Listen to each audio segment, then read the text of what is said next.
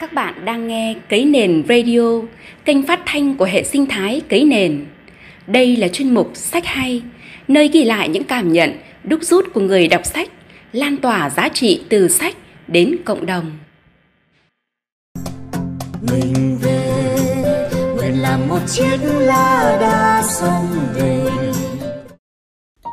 Đơn phương của tác giả Keigo, làm người đọc đau đáu về thân phận của những con người không được quyết định số phận của mình bởi những định kiến đơn phương đơn phương mà tác giả muốn nói đến trong cuốn tiểu thuyết trinh thám của mình không đơn giản là sự đơn độc, mà là sự đơn phương mang một thế lực rất lớn của xã hội hòng áp đặt, bóp nghẹt những con người muốn là chính họ, mà không theo những định kiến của số đông. Mặc dù những con người đơn lẻ này không làm gì sai, chỉ đơn giản là được sống với chính mình trong phạm vi tác phẩm, đó là những con người mang số phận trớ trêu khi hình hài và tâm hồn không là một. Nỗi đau sâu kín, thấu tận tâm can của những nhân vật được tác giả lột tả chân thật với tình yêu thương, sự cảm thông chân thành. Một thông điệp mà tác giả muốn gửi gắm đến tất cả là hãy yêu thương, chấp nhận mỗi cá nhân là một bản thể duy nhất ngay khi đọc tựa đề cuốn tiểu thuyết trinh thám này có một câu hỏi trong tôi đó là tại sao tác giả lại đặt tên là đơn phương cùng hình trang bìa minh họa là một giải băng morbius? Đây cũng là hình ảnh được tác giả Keigo Higashino đưa vào tác phẩm để minh họa, miêu tả bản chất bên trong của những nhân vật trong truyện như Hiura Mitsuki, Saeki Kaori, Tateshi là ba nhân vật chính từng làm việc tại quán mắt mèo ở khu mua sắm sầm uất Ginza tại Tokyo. Họ cũng là những người có liên quan tới cái chết của kẻ bám đuôi Togura Akio và đang trong cuộc hành trình che giấu thân phận thật của mình, cũng như nhằm bảo vệ cho một cộng đồng những con người đang khổ sở đấu tranh giữa thật và giả, giữa bên ngoài và bên trong, giữa cơ thể lẫn tâm hồn. Giải Mobius được đặt tên theo nhà toán học và nhà thiên văn học August Ferdinand Mobius. Lúc đầu chỉ là một trò chơi xuất xứ từ một giải băng được dán dính hai đầu. Sau khi lật ngược một đầu một hoặc hai lần, tạo thành hình một giải băng có vòng được xoắn lại. Giải Mobius có thể dễ dàng được tạo thành hình từ những giải giấy, giải băng bằng vải hay dây thừng. Khi nhìn kỹ giải Mobius, chúng ta có thể thấy rõ rằng không thể vẽ bằng hai màu khác nhau trên giấy dù ở chiều không gian nào, bởi nó chỉ có một cạnh duy nhất cũng như khi cho con kiến bò trên dải Mobius thì nó cũng chỉ có thể bò ở trên một cạnh duy nhất mà thôi.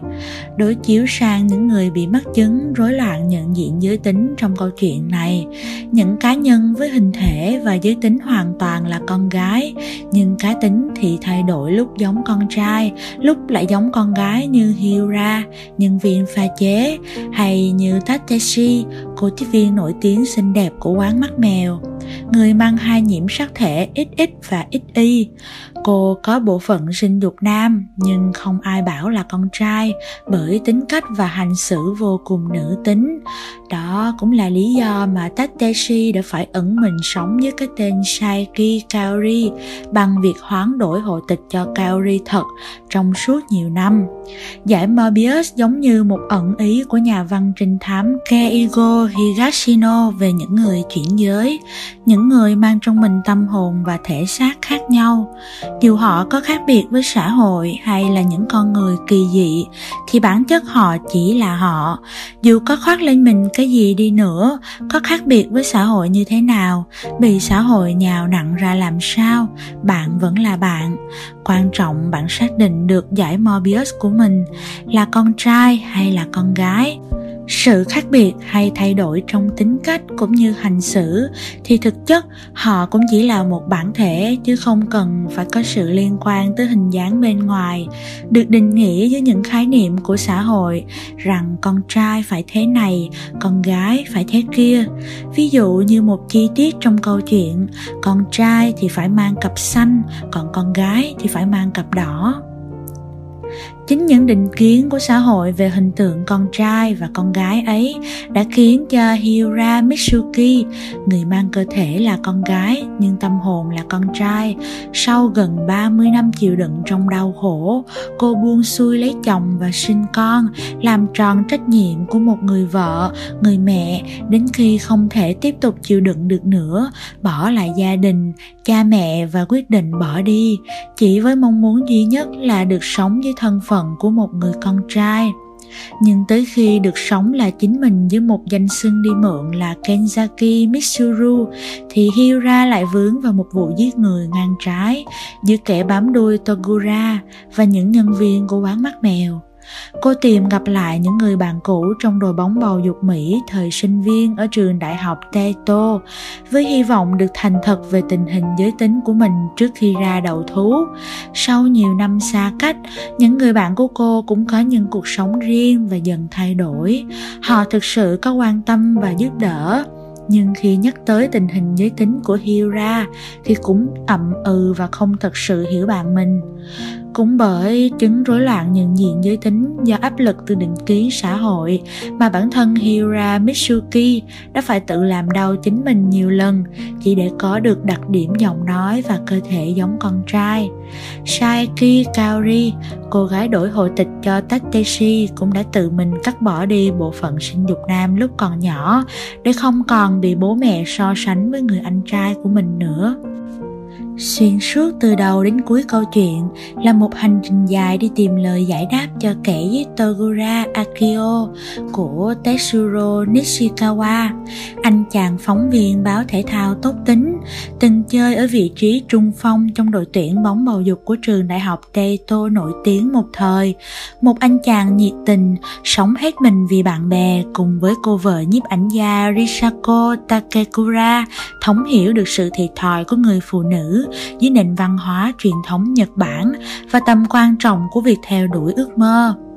Risako đã không ngần ngại cùng chồng của mình là Tetsuro trong suốt một năm theo đuổi vụ án với phạm vi điều tra rất rộng, lan sang cả gia đình của những nhân viên trong quán mắt mèo, lui tới những quán bar chuyển giới và bất kể đối tượng nào có liên quan tới việc mất tích của cả ba nhân viên quán mắt mèo sau khi xảy ra vụ án.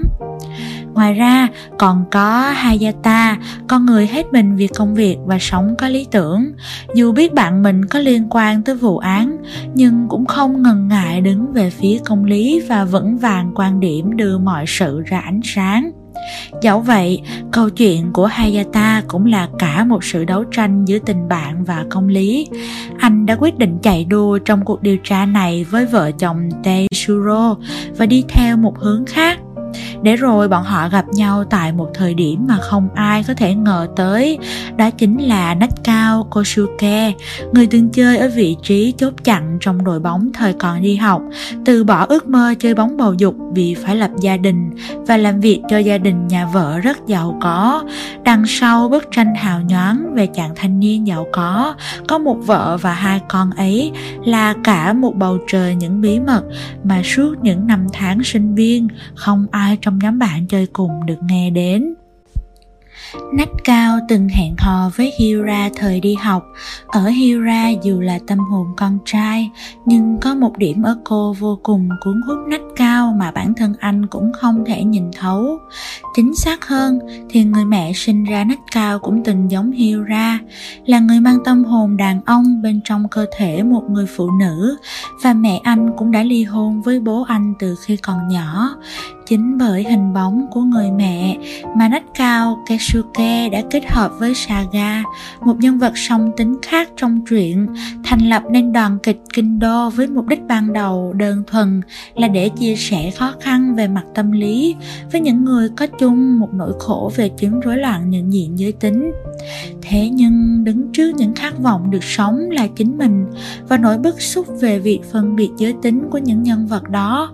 nách cao đã giúp họ tìm tìm những đối tượng tương đồng về hoàn cảnh, ngoại hình, tuổi tác, giọng nói để có thể hoán đổi hồ tịch cho nhau, quên đi gia đình bạn bè cũ, di chuyển tới những nơi khác để sống mà không ai biết về họ, sống như cái bóng của người khác để được làm công việc họ mơ ước và được yêu người mà họ muốn yêu, không phải khổ sở với những thứ tình yêu một chiều nữa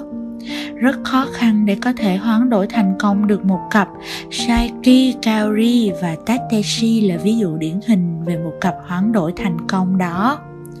Có lẽ cũng chính vì biết trước nách cao làm công việc đó nên đã thôi thúc Hira nói gót mẹ anh bỏ nhà, bỏ gia đình và đứa con nhỏ, ra đi ấp ủ một mong ước được đổi hộ tịch và mang danh sưng của một người đàn ông.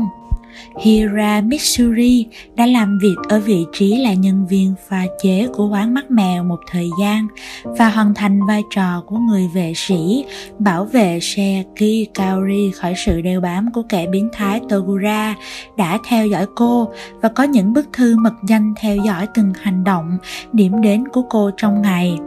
cho tới khi hắn phát hiện ra Kaori thực chất chỉ là một danh xưng đi mượn và người mà hắn theo dõi bấy lâu lại là con trai, một chàng trai xinh đẹp với sự bảo vệ rất kỹ lưỡng của cô gái giả trai Hira thì hắn đã dở trò đồi bại và có ý định hãm hiếp Hira.